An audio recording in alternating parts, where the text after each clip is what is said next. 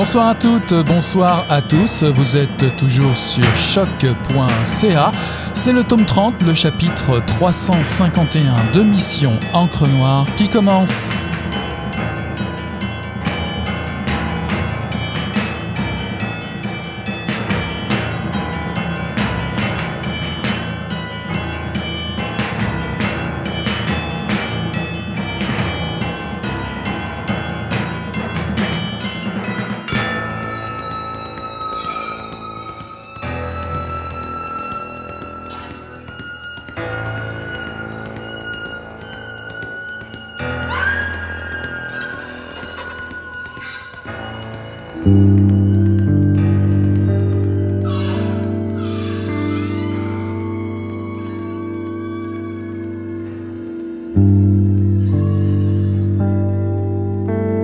Les enfants avaient tout prévu.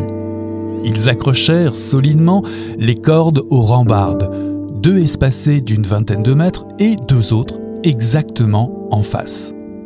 Mathieu avait proposé de doubler chaque corde, par souci de sécurité. Ils jetèrent ensuite une longueur dans le vide et fixèrent l'autre autour de leur taille. Marc fut chargé de l'arrimage, ayant appris tout un tas de nœuds dans un livre. Mathieu descendit le premier pour montrer comment il fallait s'y prendre. Une fois en bas, il fit un signe du bras. Les autres le rejoignirent, et tous demeurèrent ainsi, accrochés dans ce vide choisi, comme des araignées au bout d'un fil de soie, guettant l'arrivée du train, unis par une entente tacite. Dès qu'ils entendirent rugir au loin la locomotive, les gamins se mirent à crier, mêlant leurs cris en un seul pour réduire en cendres leur peur et communier au sein d'un même bonheur immédiat. Les vibrations produites par la machine lancée à pleine vitesse sur les rails s'accentuaient au fur et à mesure de l'approche, avant de se transmettre aux cordes et de traverser dans la foulée les corps fluets de l'onde de vie la plus pure. La même impression d'échapper au temps multiplié par quatre, une grande émotion.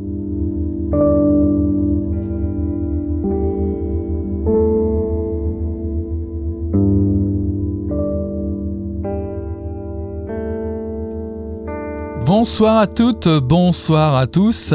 Ceci est un extrait des Buveurs de vent de Franck Bouys, paru en 2020 aux éditions Albin Michel.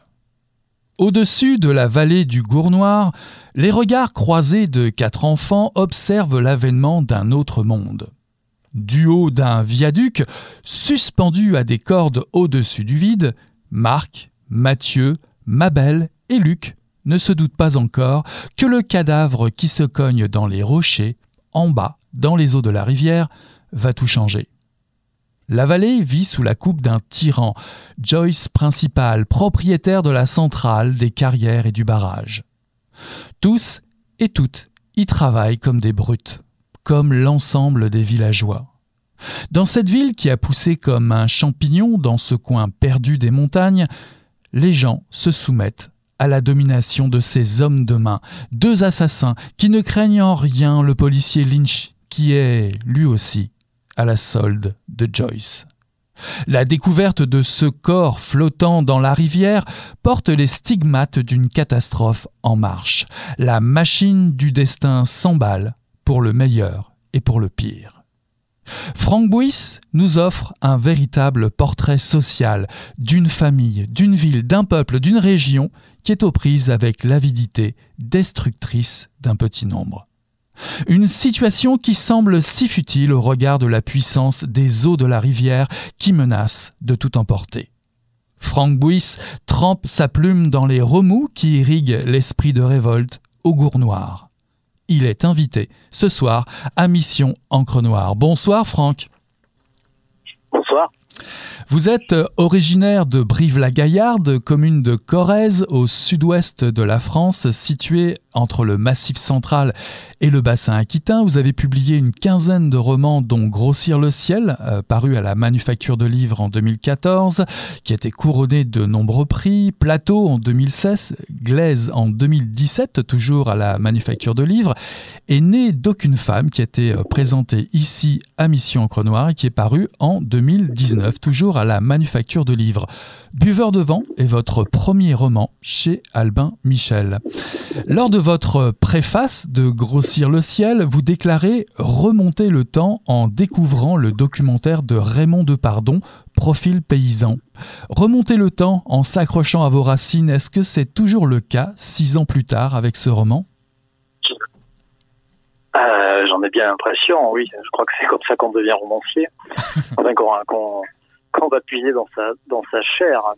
Euh, après, voilà, j'ai cette chance-là, à ce moment-là. Euh, il se passe quelque chose. Avant, j'avais pas eu l'impression d'écrire vraiment. Euh, j'avais fait mes gammes, certainement, mais, mais j'ai vraiment commencé à écrire à ce moment-là. Quand je suis, quand je me suis réancré dans cette terre-là, de cette terre universelle qui, qui est, qui est pas loin de la vôtre. Hein. Bon, mes, mes, mes, rocheuses sont un petit peu plus petites que les vôtres, mais, mais c'est la même, c'est la même roche, ce sont les mêmes rivières, ce sont les mêmes humains, à peu près, qui fonctionnent à peu près de la même façon. Les, les, les passions humaines se déploient de la même manière que partout ailleurs. Alors justement, réancrons-nous dans la glaise de ce livre. Dites-nous, qui sont les buveurs de vent euh, de votre titre?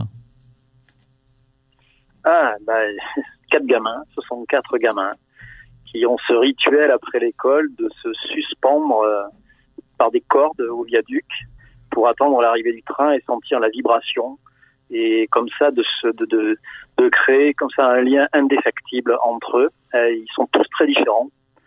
Euh, il y a Marc qui lui est l'amoureux des livres, mais à qui on interdit de lire. Son père lui interdit de lire, le châtie quand il le prend avec un, avec un livre pour une raison qu'on découvrira en lisant le livre. Euh, il y a Mathieu, qui est l'amoureux de la nature, lui, qui veille sur la rivière. Il y a Luc, qui est euh, l'enfant incomplet, on dirait un peu simple d'esprit, mais pas tant que ça, qui, lui euh, voue un, amour inconditionnel à sa sœur et, à ses frères. Et puis il y a Mabel, Mabel qui est le soleil incarné, qui est celle par qui tout va se tout, tout va basculer en fait. Euh, c'est une rebelle, c'est une, une, beauté absolue, sauvage, et, et c'est elle qui va euh, révolutionner un petit peu le monde de la, de la vallée. On reviendra un petit peu plus tard sur Mabel, euh, l'un un personnage féminin, comme vous savez si bien euh, en faire le portrait depuis, depuis déjà euh, plusieurs romans. J'aimerais revenir d'abord sur le prologue, il y a un prologue ici dans ce, dans, ce roman. Vous nous présentez le premier homme et la première femme euh, qui nous dévoile comme au théâtre, qui se dévoile comme au théâtre dans un premier acte euh, qui s'ouvre sur la, mort d'un homme au gour noir. Alors qu'est-ce que c'est pour nous, auditeurs et auditrices du Québec Qu'est-ce que c'est que le gour noir et à quelle époque situez-vous euh, cette histoire? Vous la situez à l'époque que vous voulez.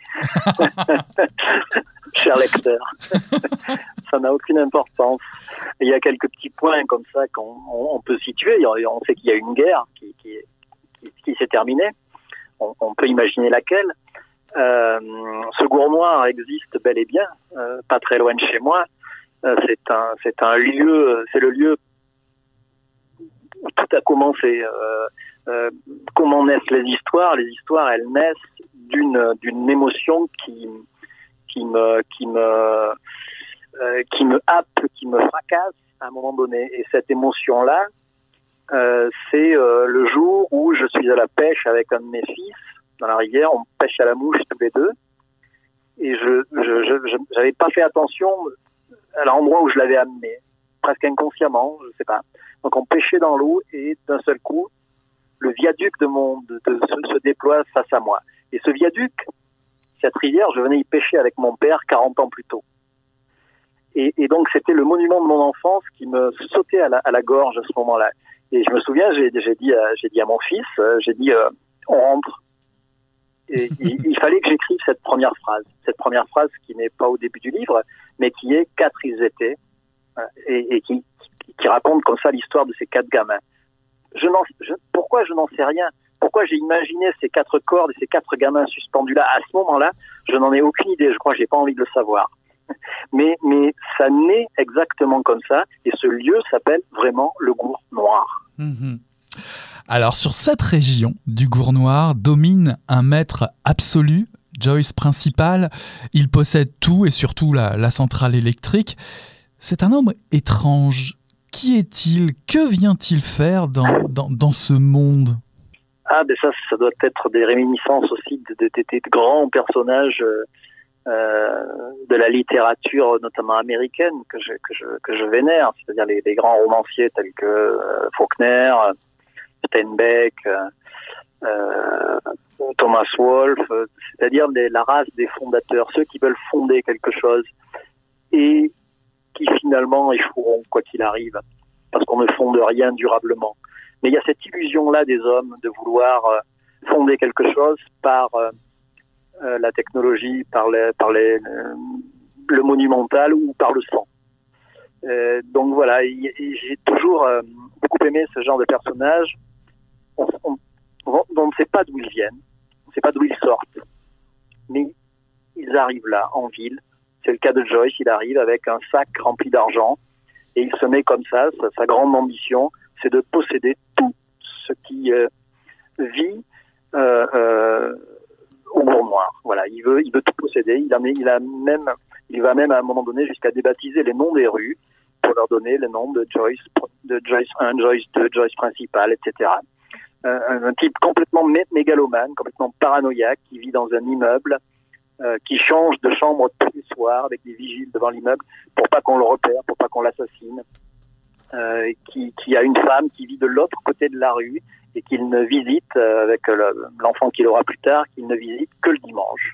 Voilà. Euh, donc je pense que c'est un, un, personnage comme ça, de, de ces personnages-là qui, qui, qui me qui m'ont fasciné et, et, je pense que je l'ai posé comme ça dans il est arrivé comme ça dans mon livre dans, dans, dans, dans le gour noir sans me prévenir comme tous les personnages d'ailleurs hein, puisque je savais quand, j'ai cette émotion là de, ces quatre gamins au début du livre je ne connais absolument pas Joyce au début je ne connais pas Double je ne connais pas Snake je ne connais pas Lynch je ne connais pas le père euh, Martin je ne connais pas Martha je ne connais pas Ellie le, le, le grand-père ils arrivent comme ça sur cette scène sur cette scène encaissée sans me prévenir, sans avoir répété. Euh, et ils, ils, déclament comme ça leur, leur, leur, leur tirade, parfois le temps d'une scène et parfois ils reviennent.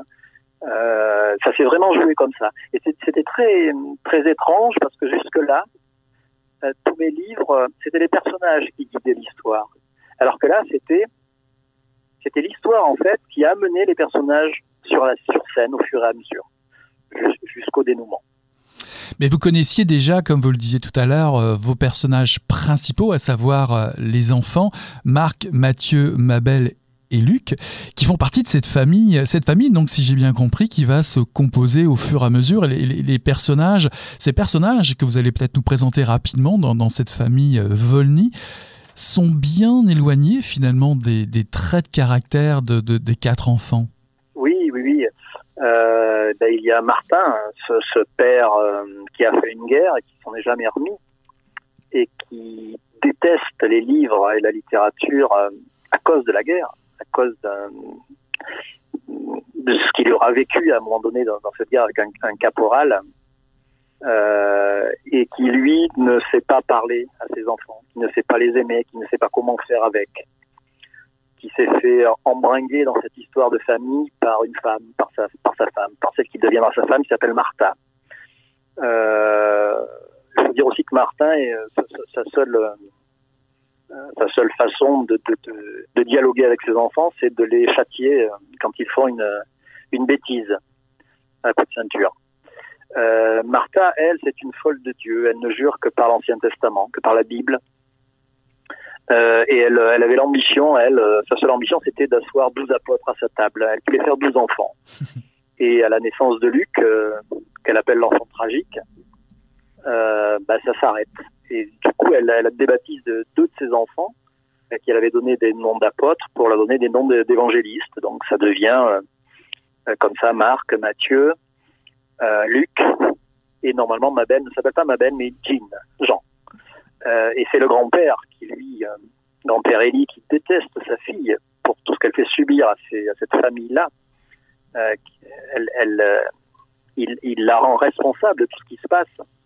Euh, donc il appelle cette, petite fille qu'il adore, il l'appelle Ma Belle et euh, ça devient Ma Belle, Ma Belle par provocation et tout le monde l'appelle Ma Belle. Euh, et, et ce grand-père, alors euh, parlons-en un petit peu. Bah oui, bah oui, parce que c'est c'est un lien fantastique, c'est un personnage plus grand que nature, c'est c'est quasiment euh, c'est lui qui fait le, je dirais un petit peu le, le lien entre différentes histoires. Effectivement, ce grand-père qui a une histoire fantastique. Oui, et qui fait le, lien aussi entre les générations. C'est-à-dire que, comme dans les, les, les, familles euh, rurales euh, par chez moi, euh, la, la, la, transmission de l'amour saute souvent une génération. Les parents, ils sont là pour donner une éducation assez rude, et c'est souvent les grands-parents, en fait, qui, donnent la, entre qui disent l'amour, voilà, et qui qui montrent par, par des gestes, etc. Et Ellie, c'est ça. Ellie, euh, euh, il n'a pas su faire non plus avec sa fille, hein, parce que si Martha, cette fille, est comme ça, c'est qu'il n'a pas pas su faire lui non plus. Oui, mais, mais le grand-père, le euh, grand-père n'est-il pas non plus une espèce de, de levier romanesque fantastique? Parce que finalement, euh, on le sent très près euh, de, des enfants, de certains enfants en particulier, Mabel évidemment, mais de Luc également. Luc est aussi un personnage génial. mais c'est aussi un levier fantastique, ce personnage, parce que pour qu'il y ait un, roman d'aventure, une, une, action, il faut un bouleversement dans, dans le monde du héros. Et, et je dirais que Ellie euh, va permettre aux enfants de cultiver peut-être euh, ce, côté un petit peu sauvage ou ce côté un petit peu instinctif que, chacun possède?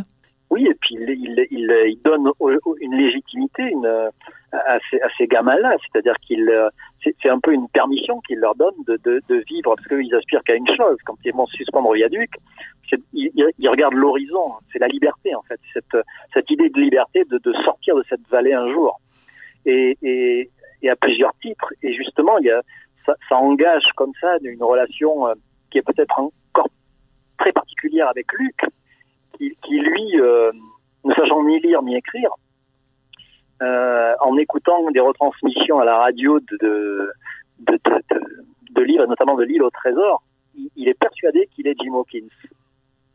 Et ce grand-père euh, à qui on a coupé une jambe après un accident à la centrale électrique, eh bien, il est persuadé que c'est Long John Silver, la réincarnation de Long John Silver. Et comme ça, il y a des, il y a des scènes assez burlesques qui sont, qui s'engagent entre les, entre les deux où, où euh, Luc lui dit, mais au bout d'un moment, il n'en peut plus. Lui dit, mais je sais quitter, en, en, en vérité. Et, et le grand-père joue le jeu de, de, d'être Long John Silver. Et Luc, ça va déployer comme ça son imaginaire donc mon imaginaire de romancier évidemment. Bah oui.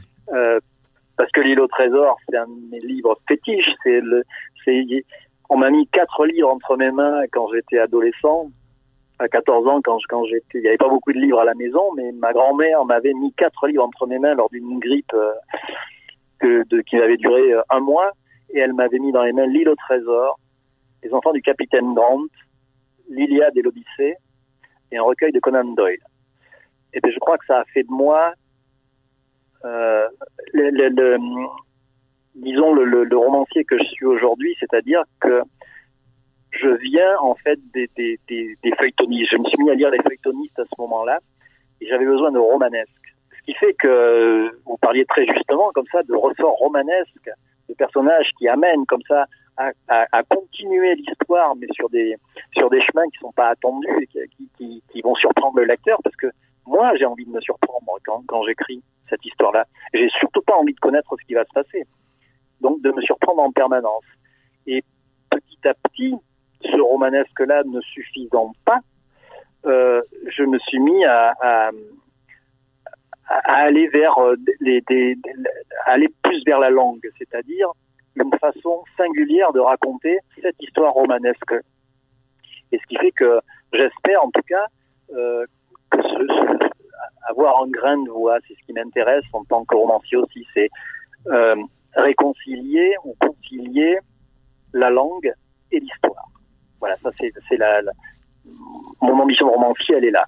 Et donc effectivement, se déploient des structures romanesques, effectivement, mais aussi des parfois des des lenteurs, des, des, respirations qui permettent de, de, de poser des de, préparer un petit peu, si vous voulez, ou plutôt de me permettre à moi, de permettre au lecteur par, par effet boomerang, de poser des émotions à un moment donné, c'est-à-dire de, ne pas être uniquement dans le dans l'efficacité. Je, trouve, ce terme-là euh, euh, trop utilisé justement en littérature où on dit il faut être efficace, il faut que voilà raconter une histoire et que euh, c'est un peu le, le, principe des séries télévisées aujourd'hui. Et je, trouve que beaucoup écrivent aujourd'hui comme s'ils euh, tournaient une série télévisée. Avec euh, comme ça des, en permanence des, cliffhangers et on oublie que, que euh, le roman c'est avant tout c'est d'abord le travail de la langue alors dans ce travail de la langue, évidemment, il y a des nuances et parmi les nuances, effectivement, euh, il y a des portraits euh, magnifiques qui se dressent et, et, quand on lit Frank Bouis, eh ben effectivement, il y a des portraits de femmes incroyable. Si vous avez déjà lu Glaise ou encore en mieux Né d'aucune femme, euh, vous allez euh, aimer retrouver ce genre de euh, d'esquisses, de portraits euh, de femmes qu'on retrouve ici dans cette histoire sous la, bah, sous forme de Mabel, bien évidemment, mais il y en a d'autres, hein, Julie Blanche, Isabelle euh, ou, ou, Martha, la mère. Elles semblent, elles semblent toutes porter euh, un destin, faire des choix. Comment, comment Comment dressez-vous ces portraits de, femmes inoubliables, qui, notamment Mabel, qui porte la flamme de la liberté, le, le souffle de l'aventure, euh, qui se bat encore plus que les hommes quasiment Ce sont des personnages magnifiques. Comment, comment vous prenez-vous pour représenter ces personnages féminins? Ah, Je les porte pas, ces personnages, c'est eux qui me portent. Hein. La, plus belle définition de l'écriture, euh, je crois que c'est... Euh, qui a, avait qui a écrit ça. C'est disparaître devant ce qui n'existe pas encore. Donc quand on est romancier, il faut accepter ça. Il faut accepter de, disparaître de sa santé en tant qu'individu social et de laisser la place au personnage. De ne pas être en projet de devenir le personnage, mais de lui laisser la place. C'est-à-dire euh, euh, non seulement le personnage, mais aussi devenir euh, non seulement Mabel, non seulement Martha, non seulement Martin, mais devenir aussi euh, une goutte d'eau qui tombe de, de, une, une autre charrette qui s'arrache de la boue, une, c'est un brin d'herbe dans le vent, c'est être tout ça, c'est devenir tout ça, c'est cette absence au monde-là qui vous permet d'en créer un autre. -hmm. Et donc, et donc le personnage de Mabel, quand quand euh, je dresse, euh, pour utiliser un de vos termes, euh, ce personnage-là, euh, eh bien, je, lui ai laissé la place et je, ne sais plus si je suis ma belle ou si c'est elle qui est moi. Alors j'aimerais savoir quelle part de vous euh, se dissimule ou se révèle à travers une présence indicible, c'est celle de la nature, de sa force incommensurable, c'est comme une sorte d'allégorie de, la nature humaine. Ce grand corps que représente euh, la vallée euh, symbolise-t-il euh, finalement cette lutte contre toute forme de domestication, d'oppression qui traverse le roman? Ah, Clairement, oui, clairement. Moi, je vis en pleine nature. Là, vous voyez, je, vous parle, j'ai face à moi des, prés, des forêts, des montagnes au loin. cette phrase-là est notée à côté de moi, sur mon bureau. Nous sommes aussi la nature. C'est je pensais que c'était Shakespeare, mais apparemment c'est Schopenhauer qui, qui nous sommes aussi la nature. Voilà, l'humain en est sorti euh, de façon assez euh, déplorable par certains côtés, euh, et, et, on le sait bien aujourd'hui. Mais mais il faut pas oublier qu'on était une, une, particule de ce, de ce de ce grand tout.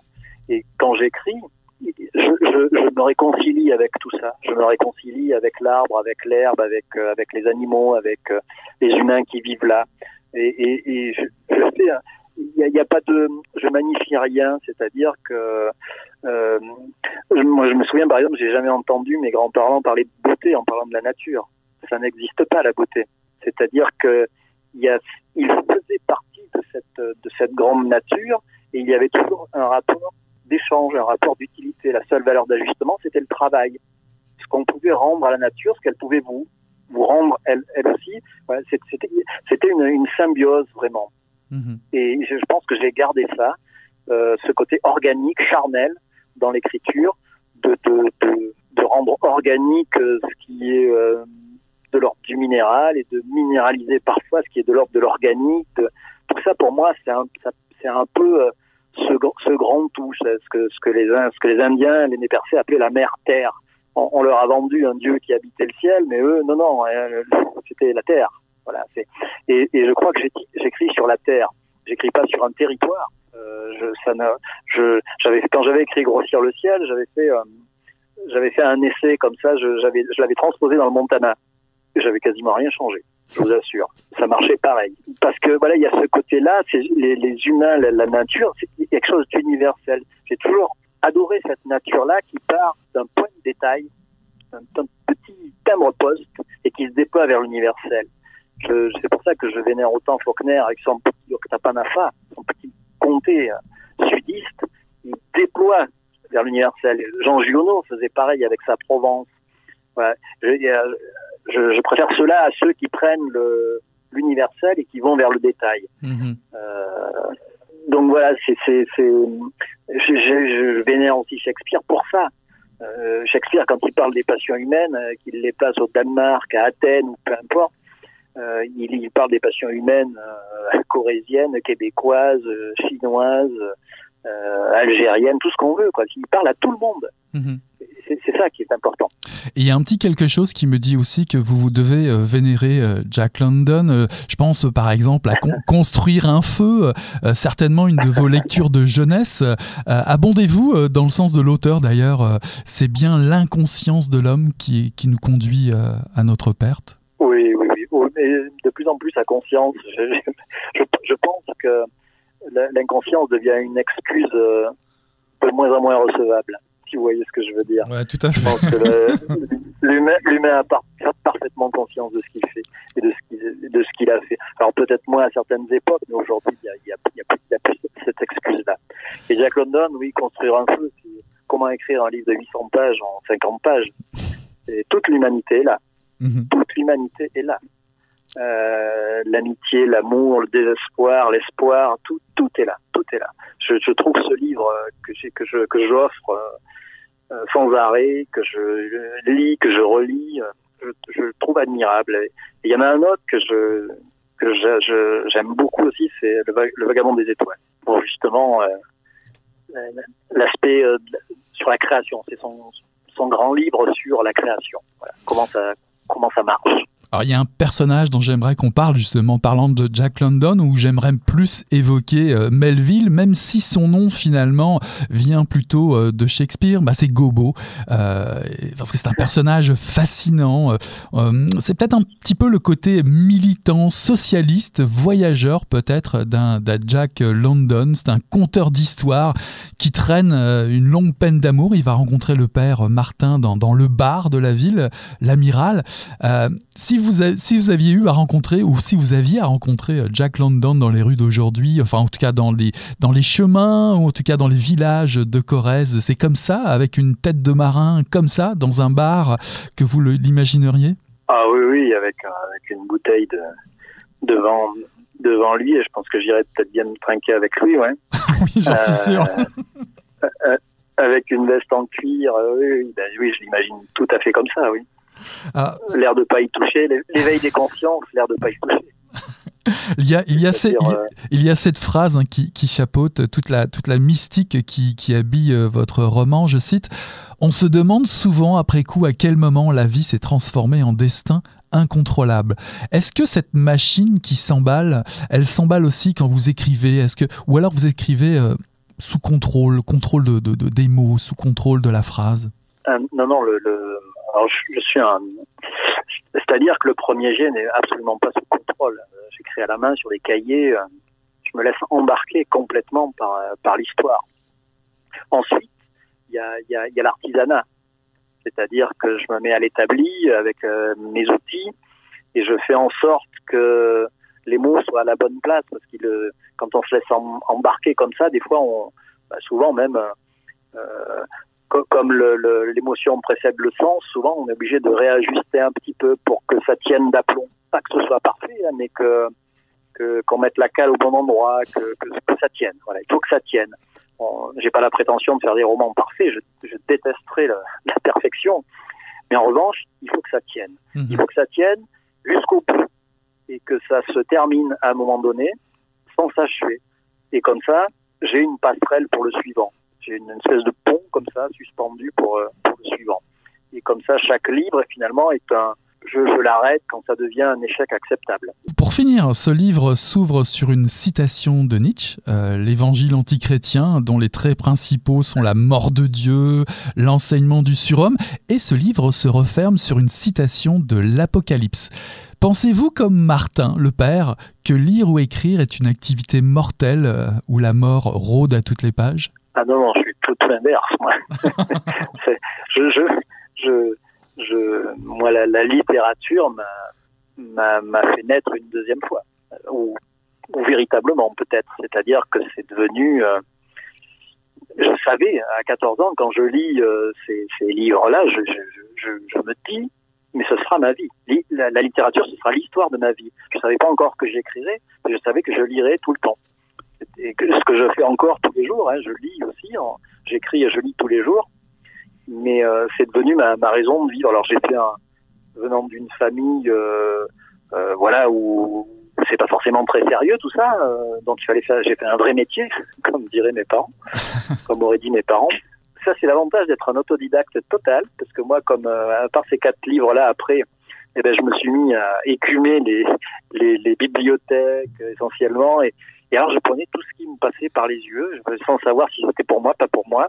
Et je me suis mis à lire comme ça, ben, je vous ai ben, Hugo, Dickens, euh, Hardy, euh, tous ces grands romanciers-là, et puis et puis Dostoïevski, et puis euh, Shakespeare, et puis et puis euh, Mallarmé, et puis Eliot, puis Whitman. Euh, C'est-à-dire que quand on me parle de genre, ça, ça me fait dresser les, les, les poils, ça me ça m'horripile parce que la, la, écrire un livre, c'est un espace de liberté totale. Et, pour moi, il n'y a pas de notion de genre. La littérature, c'est pour eux. ça doit être pour eux ça va être pour eux à la poésie, à, ce qu'on appelle la littérature blanche, à la littérature noire, à la, On fait ce qu'on veut quand on écrit un livre. C'est pas, c'est pas un, éditeur, un libraire ou un lecteur de vous dicter de vous dire ce que vous avez à faire.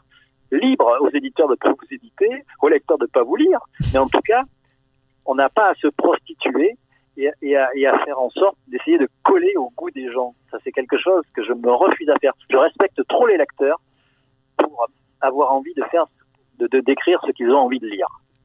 En tout cas, à votre tour, chers auditeurs et auditrices, de vous suspendre dans le vide, de défier le destin du haut de ce viaduc qui domine un décor à couper le souffle et de goûter un moment de liberté absolue à la lecture de Buveur de vent de Franck Bouys, paru en 2020 aux éditions Albin Michel. Merci beaucoup Franck d'être venu nous rendre visite à Mission Encre Noire.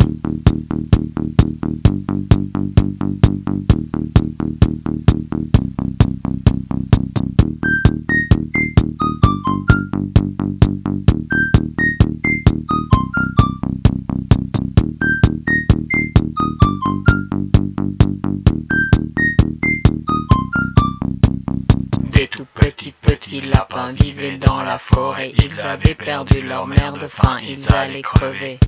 Ils ont mangé des champignons qui les ont rendus fous. Leurs se sont mises à pousser, ils sont devenus lapins-garous. Dans la forêt, la forêt magique, les lapins sont devenus sataniques. Dans la forêt, la forêt magique, les lapins sont devenus sataniques.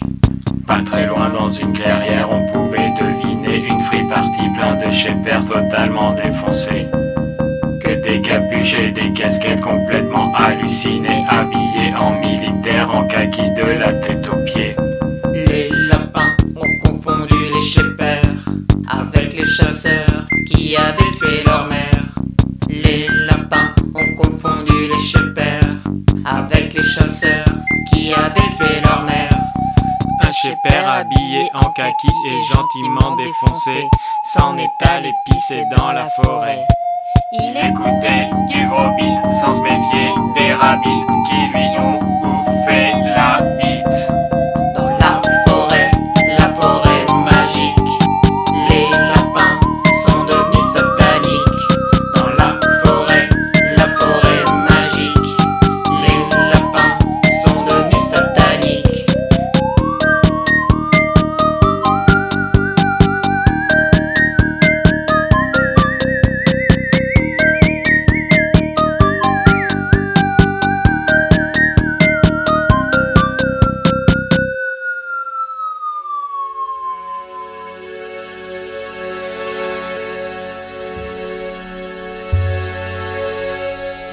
Au moment où je redescends l'escalier, la porte d'entrée claque à nouveau.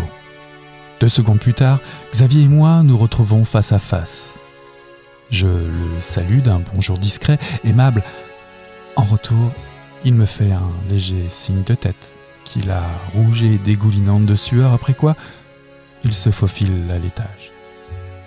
J'en profite pour faire du café et engloutir un grand verre d'eau citronnée, un délice pour ma gorge sur le point de se fissurer. Pour la forme, je me prépare une rôtie sur laquelle j'étale deux légères couches de confiture au bleuet sauvage, cadeau reçu hier de l'un de mes clients.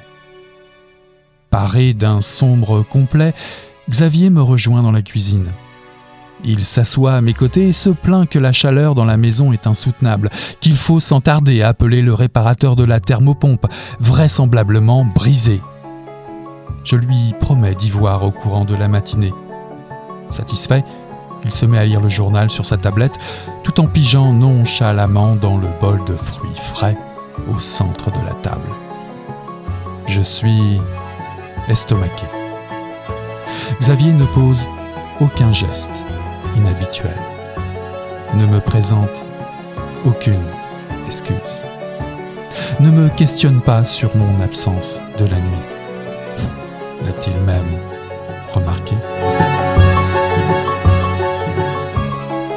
Ceci est un extrait de La valse de Karine Geoffrion paru en 2021 aux éditions Sémaphore. Isabelle Lalande, designer d'intérieur de renom, animatrice d'une émission de télévision de décoration, est une femme comblée. Deux fils en santé, un mari, Xavier Soriol, associé directeur dans l'un des plus grands cabinets d'avocats en droit des affaires de Montréal.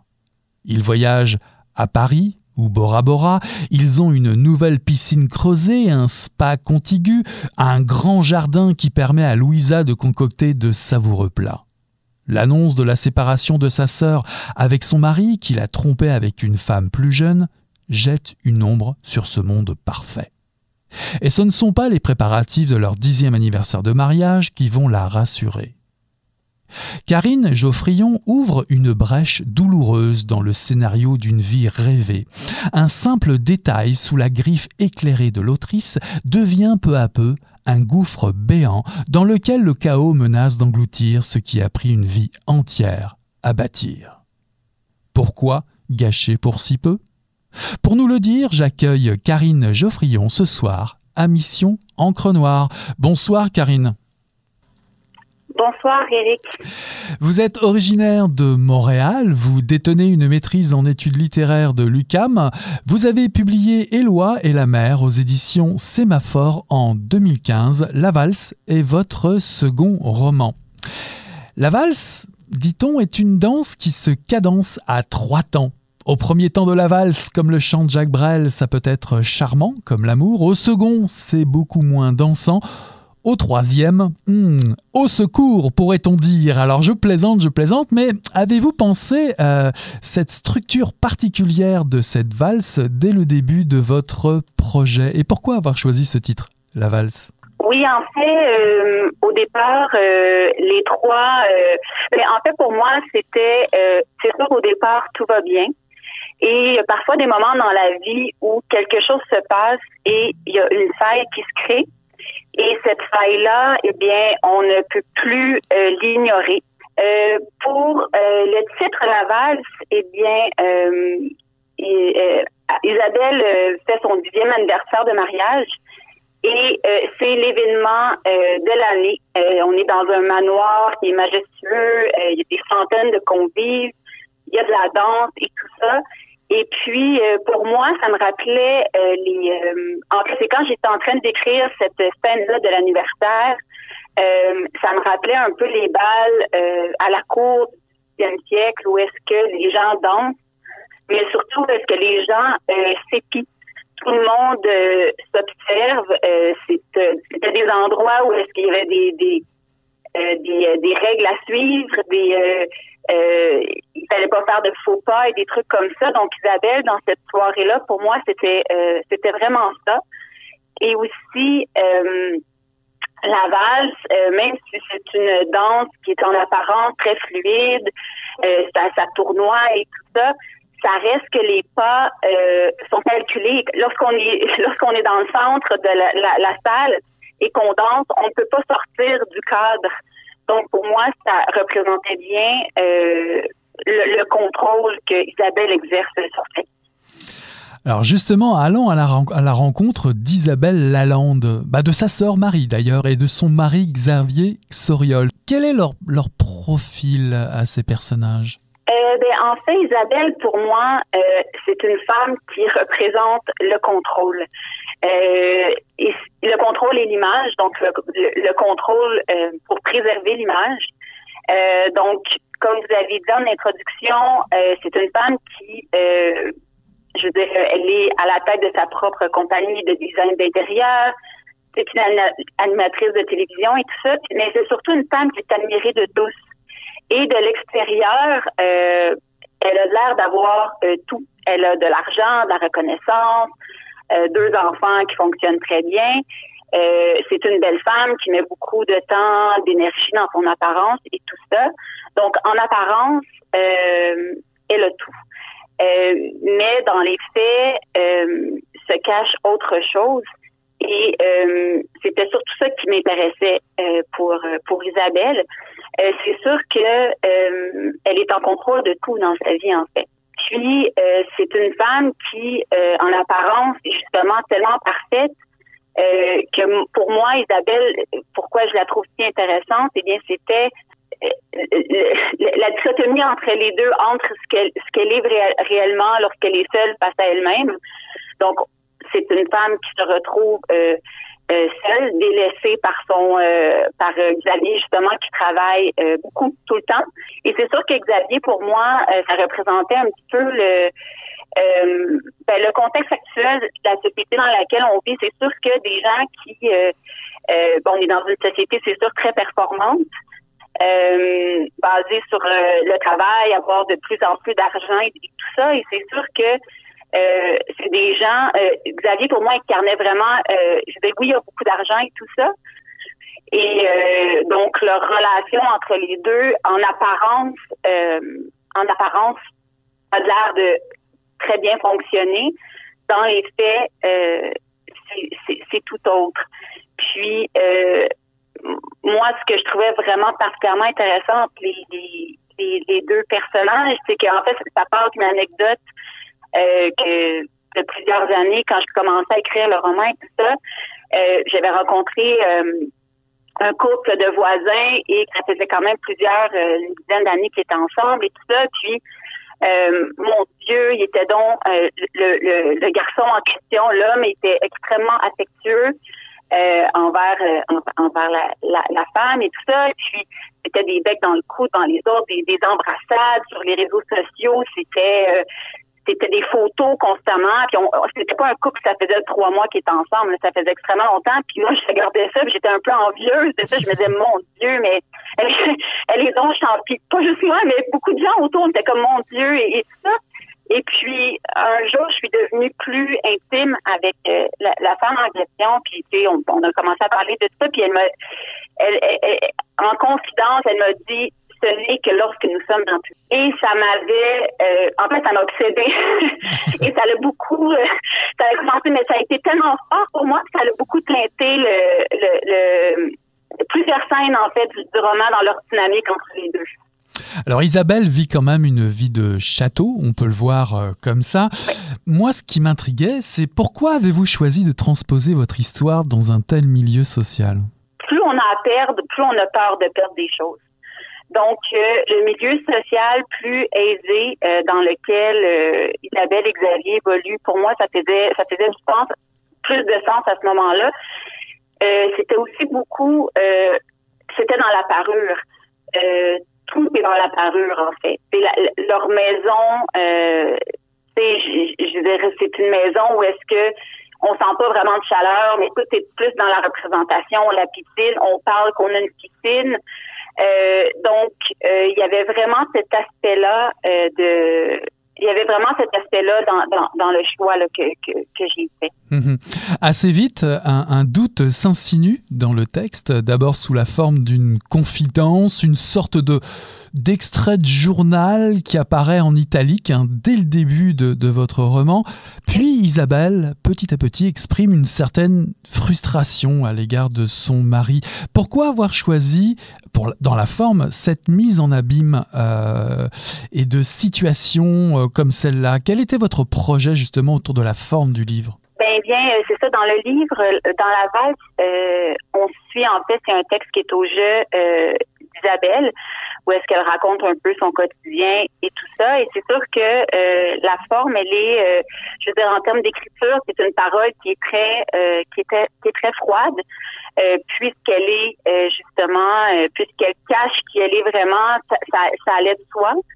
Et dans le roman, eh bien, j'ai, il y a des extraits, un genre de sous-texte qui sont insérés. Au départ, en fait, ces sous-textes étaient beaucoup moins nombreux et il, euh, on retrouvait ces sous-textes-là dans un, dans un autre chapitre supplémentaire euh, qui, pour moi, était une façon de montrer un peu le décalage entre entre deux paroles. Euh, celle d'Isabelle, qui est plutôt qui est froide, qui est contrôlée. Elle réfléchit toujours avant de parler, tout est calculé. Tandis que l'autre voix, c'était une voix beaucoup plus ben, connectée à soi-même, euh, qu'on peut dire euh, passionnée, émotive et tout ça. Et je trouvais que la, la, la, la le, comment je peux dire, le, la tension ou le, le ce que ça amenait la rencontre en fait de ces deux voix-là était euh, était particulièrement euh, intéressante là, pour le, le propos euh, le propos du roman? Mhm. Alors Isabelle attache une importance manifeste à ses apparences, comme vous le précisez depuis tout à l'heure, à la valeur des choses. mais il y a une affaire qui compte en particulier, c'est fêter l'anniversaire des 10 ans de mariage. Pourquoi est-ce si crucial pour elle à votre avis? C'est crucial parce que c'est une façon de se mettre en scène. Euh, pour moi, c'était ça. Euh, je veux dire, c'est une façon. Je dirais, on, on s'entend avec ça en grand. Euh, on n'est pas 20 personnes dans un petit restaurant. Euh, on est euh, vraiment dans un aspect grandiose et tout ça. Et c'était un peu pour étaler, étaler son bonheur, étaler comment, mon Dieu, ça fonctionne bien, comment on a réussi, parce que quand même, pour pouvoir s'offrir de de telles festivités, il faut, euh, faut avoir de l'argent et tout ça.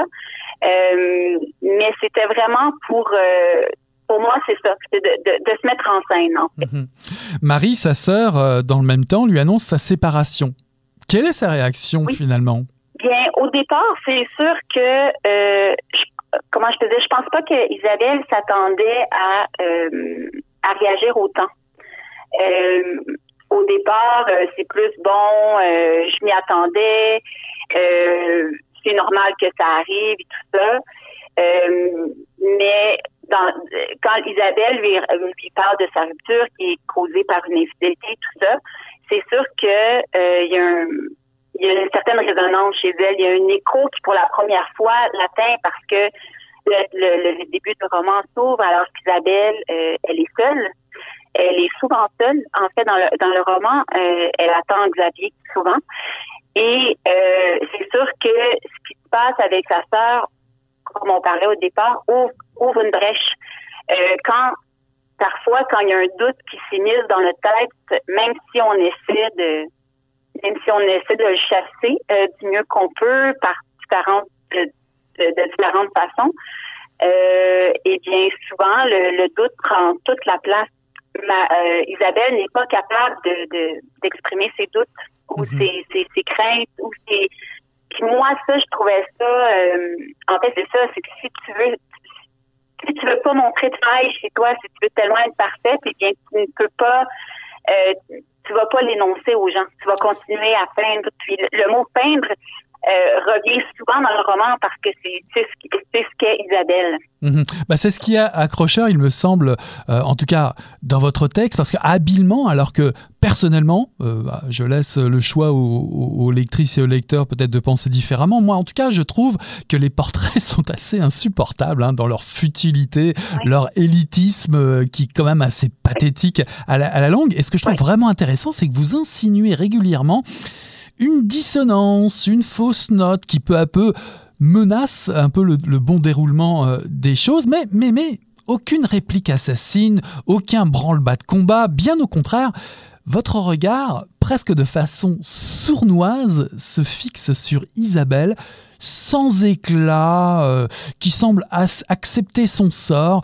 C'est pour le moins étrange, hein, euh, on rêve qu'elle se rebelle, or vous évitez tout à fait d'ouvrir cette porte. Pourquoi? Oui, effectivement, euh, il y a beaucoup de choses en elle qui sont complètement insupportables et tout ça.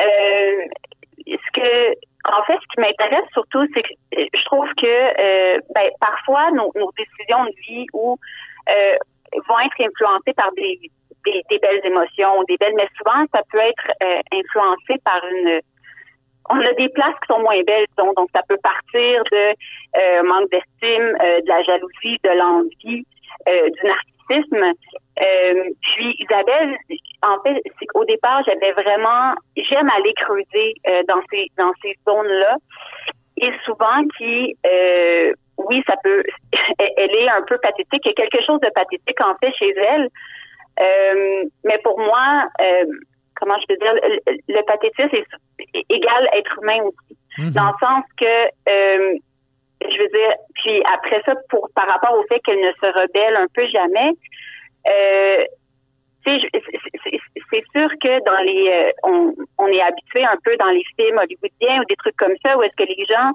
euh, vont prendre leur vie en main, vont euh, dire cette situation-là ne me convient pas, je, je, je vire ma vie de tout bord, tout côté et je m'en sors. Puis on souhaite que ces gens-là s'en sortent. C'est sûr, c'est ça qu'on veut. Mais dans les faits, euh, certaines personnes ne le font pas. Mhm. Puis euh, certaines personnes, pour pour X ou X raisons, euh, vont décider ou choisir, ou des fois c'est un non-choix en fait, de juste se laisser porter un peu par la, la par la vague un peu de la vie, de, de se laisser sans, décider de pas combattre une situation. Puis moi, ces personnages-là m'intéressent particulièrement. En fait, cette part de, de, de, ce non-choix-là me fascine, en fait. Ah ouais, vous, vous, vous, mettez en place un, un scénario euh, façon euh, suspense où une mystérieuse rivale rentre en scène. On n'en dira pas plus, on va l'appeler euh, la femme masquée, tiens. On va l'appeler la femme masquée qui se révèle à travers le fameux discours en italique hein, que vous révélez dès le début du, du, roman. Je me suis demandé cette personne, cette fameuse femme masquée qui goûte aux affres de la, de la passion et de ses conséquences, il faut bien le dire, n'a-t-elle pas un destin euh, tout aussi parallèle que celui euh, d'Isabelle? Ne, sont-ils pas deux destins équivalents où finalement euh, ce qu'elles ont en commun reste la solitude et le manque? En fait, ça, c'est venu un peu par surprise pour moi, dans le sens que lorsque j'ai commencé à intégrer les, les, les, extraits de cette voix-là. Et tout ça, j'ai dû réécrire pour euh, un peu on, on suit ce on suit en, en, on suit comme une, une, autre histoire en fait d'un autre de, de, de quelqu'un d'autre. Mais ce, quelqu'un d'autre euh, il y avait aussi c'est un jeu j'ai eu envie de jouer aussi dans le sens de on sait pas c'est qui. Donc euh, est-ce Isabelle? Est-ce euh, est-ce euh, quelque chose de son passé? Est-ce que c'est des fabulations? Est-ce que c'est quelqu'un d'autre? Ou est-ce c'est sûr qu'elle se définit effectivement parce qu'elle manque. Euh, puis pour moi, le, le personnage euh, de, de, de Mylène, c'est comme une ancienne, une ancienne collègue, tout ça, apparaît un peu comme un, un, un double de elle, est tout, elle est vraiment un peu tout le temps à l'extérieur d'elle-même, en train de se de se, comparer. en fait, c'est que rien n'est jamais assez. Pour finir, euh, il y a trois grandes parties hein, dans votre livre. Vous en avez parlé l'anniversaire, l'appartement, puis surtout euh, la porte. Je, je, cite ces trois grandes parties parce que votre histoire est quand même une histoire implacable, hein, que celle que vous choisissez de raconter mais quand même assez immuable. Qu'est-ce qui, euh, vous fascine encore dans ce genre de destin euh, euh, Le fait que le choix existe, qu'on puisse encore ou pas choisir de vivre une autre vie ou, de choisir sa liberté, que l'émancipation a toujours un prix élevé.